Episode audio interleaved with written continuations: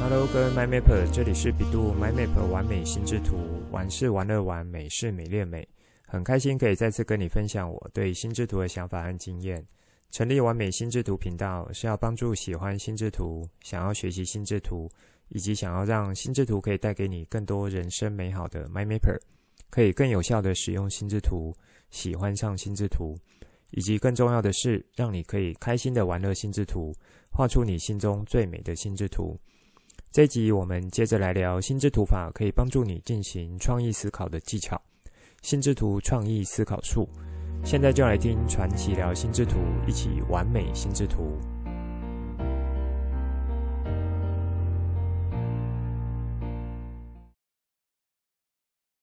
这几周呢，疫情又有上升的趋势，不知道大家的状况如何呢？依我知道，最新的一个说法是，可以打第三剂疫苗的话，就尽量去打，至少在不得已有中标的时候，会比较像是类似感冒的症状，也会比较快复原。那在台湾，再过2周就是春节假期，所以这2周在边境的防疫压力是很大的，也辛苦了这一群在第一线的工作人员。当然也不能说在海外的台湾人，因为目前的状况就一定不能回来，所以我觉得有时候在政策的决定上会有一些两难的地方。那这里就祈祷这一波疫情的威胁可以赶紧过去，大家也都能够平安的在这个重要的节日可以和家人做团聚。开头呢，先和大家问候一下，因为这2周疫情的变化真的是蛮快的。我自己个人的看法是，变种病毒它的传播力变强了，但是致死率也因为疫苗的覆盖提升而降低了，所以和1年前、2年前相比，应该是没有太悲观的理由。那在前2集的时候，有和大家分享一下目前在收听上的听众分布，发现说除了比较近期的单集听的次数比较高之外，在比较前面集数属于基础规则的单集，在这1-2周也是有不少的听众在听。那表示说，在节目中透过一些段落的提醒，哪个单集是有关系的，可以再回头去听看，也是希望说大家可以使用这个 podcast 的一种方式。那这在节目中其实有带过很多次了，心智图法观念不会太难，有时候听过去觉得听懂了好像就 OK， 但是实际上要操作的时候却是不太好下手，总觉得有些地方卡卡的，那就表示在整个吸收以及理解上还不是非常到位。因此透过 AYOA 动态心智图节目单的辅助，来帮助你更有效的去抓到自己是哪一个环节要加强，那就再依照这个脉络去重复多听几遍。如果呢，你是还不知道怎么使用 AYOA 动态心智图，或是新加入的 My Mapper， 可以先进到每一集的节目单中，就会有 AYOA 的连结。这边也是要提醒一下，目前的软体设定，它是一定要使用电脑版网页来做打开，相关的连结才会有效。所以如果你是用手机或是平板来收听节目的 My Mapper，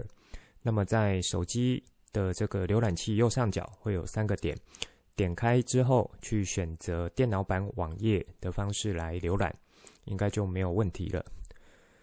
AYOA 软体的设计其实还蛮直觉的，你可以利用滑鼠去进行放大缩小。那在每一集有提到的心智图作品还有 Podcast 节目的连结，我都把它放上去，因此你就可以依着你想要的学习路径来进行学习。当然啦，因为这是一个动态心智图，所以你光用看的也能够来加以学习，像是你可以看看我怎么将我的 Podcast 内容依照心智图法的规则来做安排，也可以同时去验证看看之前几集基本技巧这样子的一个学习，比对我的一个心智图呈现是不是有相符合的地方。在12月份的时候有开了一堂线上课程，和大家聊一下怎么来画好心智图，那时候的反应其实还不错，就觉得说1月份也可以再来挑一个主题和大家分享一下。那么在1月份呢，就是下一周我也会规划一堂课程，不过到目前为止已算是额满了，小班10个人，也非常感谢大家的捧场。这次规划主题是要来带大家怎么手绘心智图，因为呢我在节目中有蛮常强调手绘心智图的重要性，却发现说市面上在教心智图，或是说连我自己在节目中好像真正要去谈到手绘的一些细节并没有太多，所以就想说1月份来试试看开这个主题课程，那没想到还蛮受欢迎的。这次呢，如果你没有报到的 My Mapper 不用觉得可惜，因为至少你们是有一路听我节目过来的，有接受到我不同的一个课程角度，所以也算是多少有学到东西了。之后有机会我还是会持续的做这样子一个线上分享，那会在我的脸书粉专或是 Podcast 还有 IG 这些管道来尽早把消息放出来，也欢迎大家到时候有空的话可以一起来线上聊一聊。那我自己个人是觉得说线上课程这样子的一个学习形态应该是已经回不去了，所以如果说你现在还有一点是无法适应线上课程的话，可能要加紧脚步来找到适合你的线上课程学习方式，像是比较传统目前也还算大众的属于这种预录好的课程，那还有比较新形态的线上的同步教学，这是会很考验老师的现场功力，或是说像 Podcast 这一种以声音的方式来做呈现以及学习，也是一种线上的学习方式，这些都是可以来做选择的一个项目。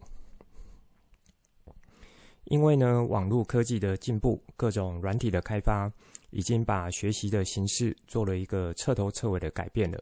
可是学习的本质仍然是不变的，就是你如果有想要学习的一个东西，去找到高手向他学习，不管是想要强化竞争力，你去补足以前没有学到的东西，或是说单纯对新的领域有兴趣，这些都很好。而且呢原有的实体课程还是会存在，只是说线上形式的互动也会持续的演进，最后会成为一种混合式的学习形态。在这里呢，就是持续的邀请对于关心学习、教育还有自我成长的 My Mapper 可以持续锁定完美心智图频道，当然也要持续的将这个好频道可以分享给你的亲朋好友，邀请他们一起来享受心智图的美好。那当然咯，如果有听 EP27 的 My Mapper 们就还会知道，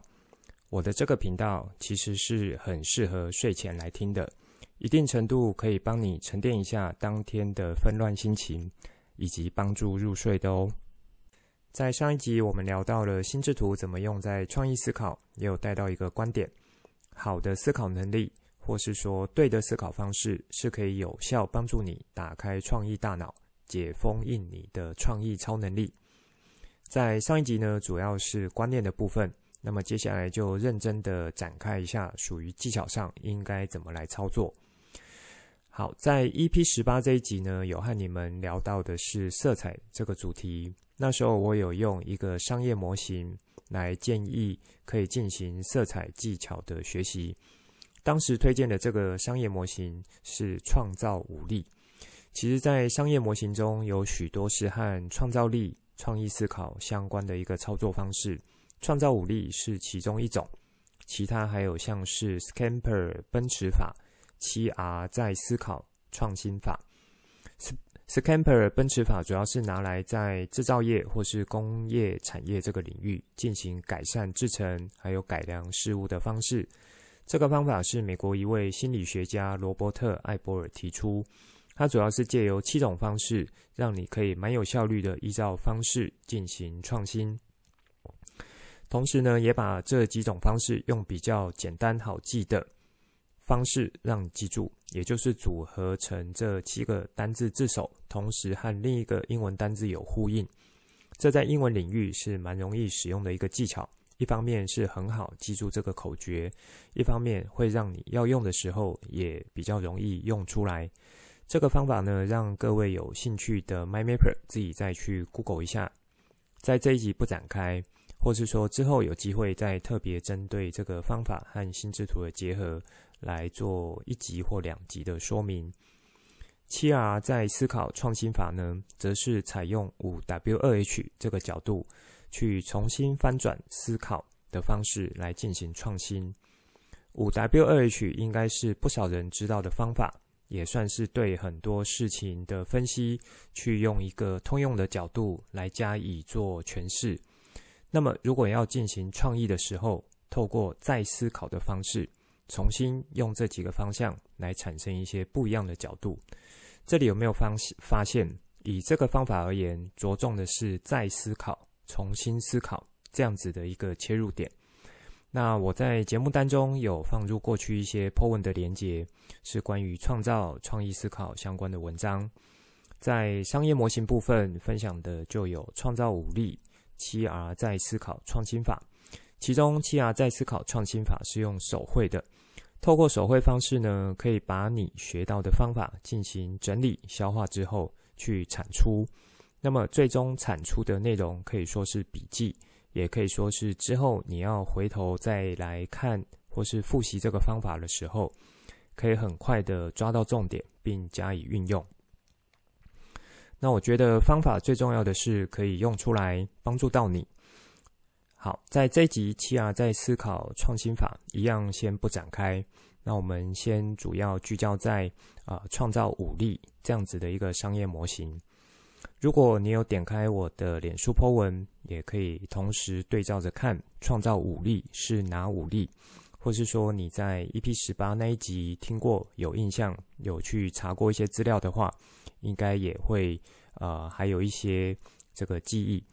它几个基本要素就是从5个方面来强化你的创意思考能力，也可以说是5个流程，分别是流畅力、变通力、独创力、精进力以及敏觉力。这几个各自的定义呢，这边我就先不说那么多，大家可以去 Google 一下，或是说看我在心智图展开的内容，那也可以让你用比较快速关键的方式掌握。在这里我直接以这个应用方面的说明来和你们聊。比如说你是职场人士或是学生，要进行一场脑力激荡，产生出好点子的时候，不知道你会在会议中是用什么样的方式来进行讨论呢？是大家你一句我一句这样子来讲，还是说会有一个主持人，然后去统计一下大家的点子，还是说有一套比较合乎一个流程步骤，像是 SOP 这样子的方式，然后让大家从发想、讨论，最后去串联，然后最终呢可以收敛出一个很棒的点子。好，这个提问呢可以让你们先有一些思考。在创造5例这个商业模型的使用，其实就是可以按照它的整个思考步骤和流程，那也让你比较好去产出相对创新又可以执行的点子。首先是流畅力，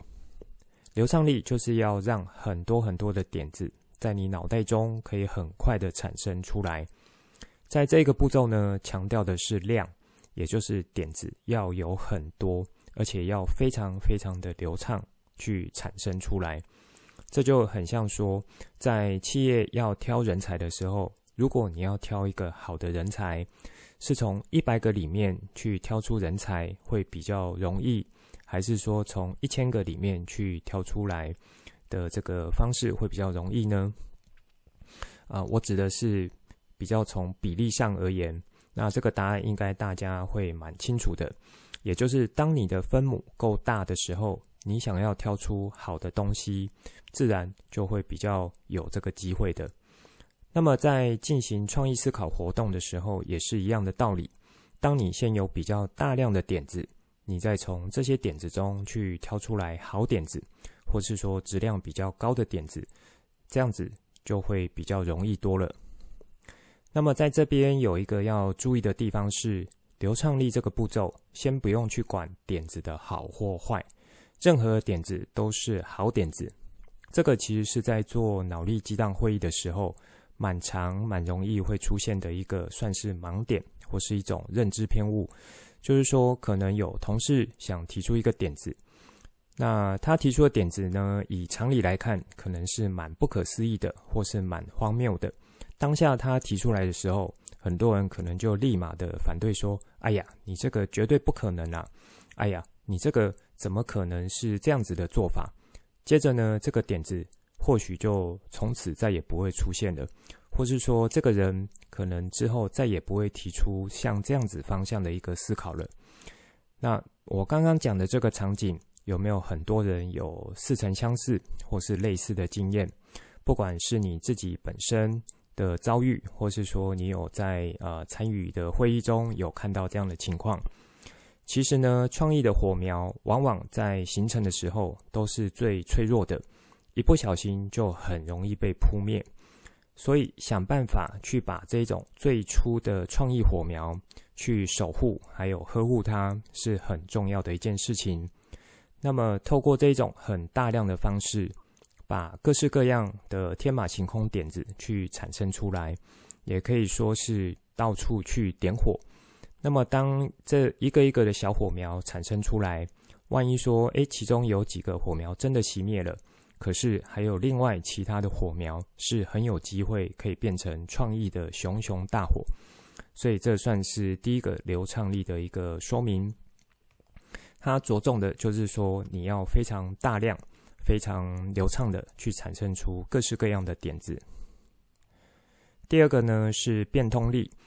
变通力在看的是说，在你前面产生这些很大量的点子中，去简单去分类一下，看看你立即随意或是非常流畅产生出来的点子可以分作几种类型。什么意思呢？比如说今天我们要进行脑力激荡，开发产品，想一个新口味的饮料，那么你会怎么来去想？一开始可能会先锁定，好，比如说茶饮料好了，那么大家可能就是会一直被局限在茶这个领域，所以一开始的流畅力，可能大部分想的点子，很快产生出来的点子都和茶有关。接着你从这些点子中再去做一下分类，比如说有些人想的是茶的口味，或是说浓淡，那有些人想的是茶的烘焙程度，有些人想的呢可能是茶的产地等等的，所有的这些大概都是跟茶有关系的来进行一些发想。这时候突然有一个想法说，因为茶是农作物，那可不可以从农作物这个角度去发想，然后去产生和茶园有关系的，例如果园也是同样是这种农作物，那么就开始把想法往水果这个领域去想了。因此这个人提出这个果园的想法，就会开始去想到说水果这样子一个创意角度，可不可以来作为一个新口味茶饮料的开发。好，这里呢我是用相对简单的例子，是要让你们比较好去理解我想表达的东西。那实际上以茶饮料来说，光茶的本身就有很多可以进行分类的东西，像刚刚提到的浓度啊、产地、烘焙方式，这些其实都会影响茶的口味。那这几年你会看到每一年都有新的茶饮料上市的时候，他们背后主要的诉求是什么？如果你已经在心智图法的训练有蛮好的话，你其实脑袋在看到这些茶饮料的时候，可能就可以自动的帮你做一些分类。比如说这一次的新口味，它可能是偏哪一种分类形态的，可能是从烘焙角度来出发，或是说从产地出发，或是说可能从有糖、无糖等等的这样子的角度出发。那刚刚在说明变通力这个例子的时候，有没有人有被电击到一些呢？各位 My Mapper 在变通力这边强调和看重的是说，在产出的点子中是不是有不一样的领域分类，因为这会引导你去思考的方向还有轴线产生不一样。所以如果你觉得你的变通力不够的时候，就可以采用我在节目中有提到，利用心智图法的分类技巧、阶层思考、关键字拆解，以及透过这种上下游走的思考方式，来帮助你产生更多不一样类别的点子。如果你是一路听过来、学习过来的老 MyMapper 们，应该就会知道我讲的这一段内容。那如果你是新加入的 MyMapper， 可以回头去听在基础规则这几集，也就是 EP1 到 EP12。好，这个算是第二个等级的变通力。再来是独创力，独创力要看的呢，是你在这些全部的点子中，有没有和其他人特别不一样的地方。那么这个力的操作，尤其是适合在群体中来操作，什么意思呢？好，我一样用上面的茶饮料来继续说明。比如说刚刚在变通力有提到的，除了茶本身的一些分类角度切入外，还有一些人是从水果的角度切入。那么如果你也刚好是用水果的角度切入，就可以来比较一下你的切入点跟其他人也是用水果的一个切入点是一样的还是不一样的地方。比如说你的水果切入点是你想采用的是在地水果还有当季的水果，那另一个人呢，他采用的切入点是特定的水果，比如说他是用柑橘类的水果来想和茶做一个新饮料的开发。这两种我觉得就是不太一样的水果角度切入，虽然一样可以被分类在水果要入茶这样子一个大分类项。因此在群体中经过了流畅力、变通力，到了独创力这个阶段，如果说有特别突出而且看起来是可行的一个方向的时候，那这就是一个很值得可以继续保留下来的点子。在独创力再看的就是说有没有形成特殊的观点，以及是否为独一无二的。接着是精进力，在这个阶段要看的是说，从你前面流畅力提出来的很多点子中，有没有哪一个点子是特别细致的、特别具体的、有画面的。那我一样是继续用茶饮料这个来做说明。例如我们同样提到在茶饮料开发新口味的时候要加入水果这个角度，结果有些人提到水果是说就要用柑橘类啊，那至于是哪一种柑橘类可能就没有特别说明，或是还没有特别想法。另外一个人也有提到柑橘类，可是呢他有特别提到说他想采用柑橘类的皮，因为柑橘类的皮是可以萃取出精油，而且有一些抗癌、抗氧化的物质，因此把柑橘类的这个部分去加入茶饮料，可以来做一个新口味的开发。或是说柑橘类的果肉是可以结合茶饮料的开发，就很像在吃一些优格一样，会有果肉的感觉，也会让人感觉更贴近自然，不是人工的调味。像这样子在提出这样的点子的时候，是有相对更具体、更细致，或是说有画面的去做一个描述。那么在精进力的这个部分呢，就是比较有的，因为是可以很容易把这样子一个想法去产生出来。那当点子有比较具体或细致的状态下，后续这个创意点子要执行的可行性也会大幅的提高。所以在精进力这个部分，我们要看的是能否在提出来的点子是同时有关注到细节，或是说可以衍生出更多更丰富的内容，也可以说是比较深化这样子的一个角度。当我提到深化或深度这个角度的时候，有没有 MyMapper 有联想到在心智图法技巧的哪一个思考是对应到这里的呢？答对了，就是在阶层思考中的垂直思考。好，如果你已经忘记这个技巧的细节，或是你是新加入的 MyMapper， 可以回头去听第7集的内容。在创造5力最后一个力呢，就是敏觉力。所谓敏觉力，是要看说你提出了这些点子，和你的生活中或是工作上是否有一个比较强的关联性。同时也算是一个审视的角度，或是说是一个反思的角度，看看你提出来的点子和现实性能否有比较强的关联、可执行性，以及察觉是否有遗漏的地方。我一样继续用茶饮料来做一些说明，像刚刚提到，我们可以用柑橘的精油来入茶这件事情，但是想着想着，发现说，其实这些想法可能最后可以执行的效果会不好。为什么呢？因为精油萃取，第一个可能成本通常会是比较高的，第二个因为它是非常浓缩的东西，那你要放在茶里面的时候，是否会和原本茶中的一些营养素有做一些干扰？那么要调整出来的风味还要很 OK， 这个难度可能就会蛮高的。所以这时候就会发现，原本想出的点子和真正执行的方向是会有一些内容遗漏的部分。那我在这里都是先以假设的角度来说明，那实际上是否会有我提到这些状况，就是说，柑橘的精油是否会跟茶的营养素有干扰，这个都是先假设的哈。那只是说要用这样子一个方式来让你比较好理解创造五力中的敏觉力会是什么样的一个概念。说到这里，你应该会发现整个创造五力的精神，它同时也包含着一个流程的概念，从最初的流畅力到最后的敏觉力。希望你可以在第一步的时候先不用管太多，就是想办法产生出非常大量而且是思考很流畅的各种点子，接着再经过一关一关算是筛选的方式来帮助你一层一层的精挑细选出好点子。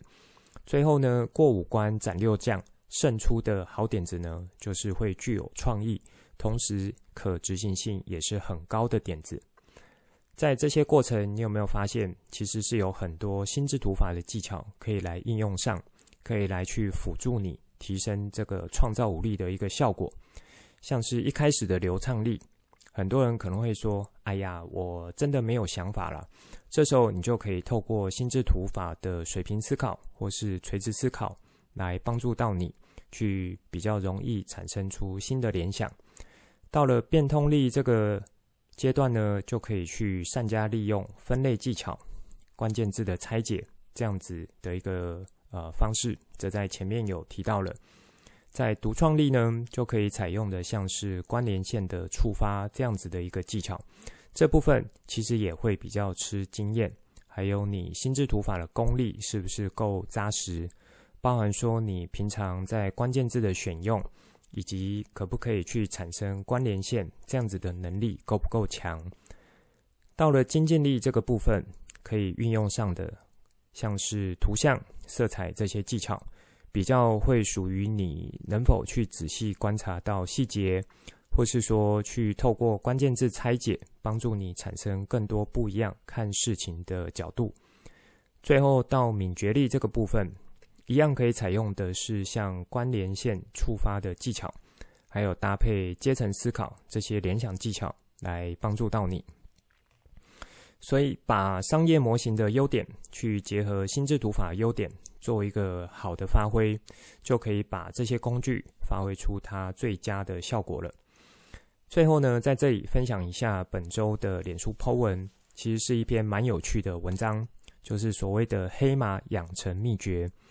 黑马其实是存在于我们很多人的周遭，那么黑马到底是突然产生的呢？还是说上天眷顾，带有运气的成分？还是说他做了哪些事情是可以具备成为像黑马这样子的一个人格特质？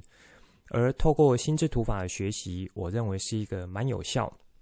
可以帮助你用比较有策略、有计划的方式来进行黑马养成。好，那特别是说，可能你目前是有孩子的这样子一个 My Mapper， 那你也是关心孩子的一个教育，或是说孩子的一个成长，有兴趣的呢，就可以再去看一下。我一样把连结放在本周的节目单中。以上就是这一集想分享给大家的内容，最后帮大家整理一下这一集的重点。这一集一开始和大家聊一下这几周疫情变化，还有目前各位 My Mapper 在节目的收听上有什么有趣的地方，以及再推荐一下利用 AYOA 动态心智图这个工具来帮助你可以更好、更有效的听我的节目。在1月份有开一堂线上课，那目前已经算是额满，这里也谢谢大家的支持和捧场。之后会继续来思考，规划不一样的主题，或是说类似的一个线上课程，那也请大家持续的追踪。在这一集心智图创意思考术中呢，我是用一些商业模型来带入，同时简单介绍了几个常用，也有附带一些之前我脸书的连结 po 文。那这一集主要是带你们认识创造五力这个商业模型的操作。创造五力可以说是用不同面向来评断个人或是组织它的整体创意、创新、创造能力有没有达到一个水准，同时也可以算是一个筛选的流程概念，可以帮助你一步一步将原本的大量点子逐步筛到符合你的状况，可执行性高，同时是具有创意的。在这里呢，心智图法可以带来的效果是什么？一个就是结合心智图法的呈现，这个商业模型的操作可以用很清楚的结构来呈现，同时各个步骤间有产生串联的话，就可以达到一目了然、纵览的效果。另一个呢，是借由心智图法特殊的树状结构以及阶层安排，可以让你触发出很多新的想法。这其实也是在心智图法搭配商业模型时，希望达到1+1大于2的一种很好用的方式，也是我特别喜欢的方式。这一集的内容就先说到这里，之后再跟大家聊更多我对于心智图的认识所产生的经验和想法来跟你分享，带你一起重新认识心智图，一起喜欢上心智图。希望你会喜欢今天的节目。本节目是由bEDU My Mapper 完美心智图制播，我是传奇，也可以叫我 Coach。欢迎你听了之后有什么新的想法与角度可以跟我互动，例如画出心智图或是留言来跟我分享。节目单中附上官网、脸书还有 LINE 社群资料，以及这一集我想和你分享的心智图作品，欢迎随时透过这些地方来和我做互动。如果你也喜欢这个频道，觉得我分享内容对你有帮助，也觉得对你的亲朋好友有帮助，记得帮我订阅、给爱心，还有把这个频道分享给亲朋好友，邀请他们一起来享受心智图的美好。我们下次见，拜拜。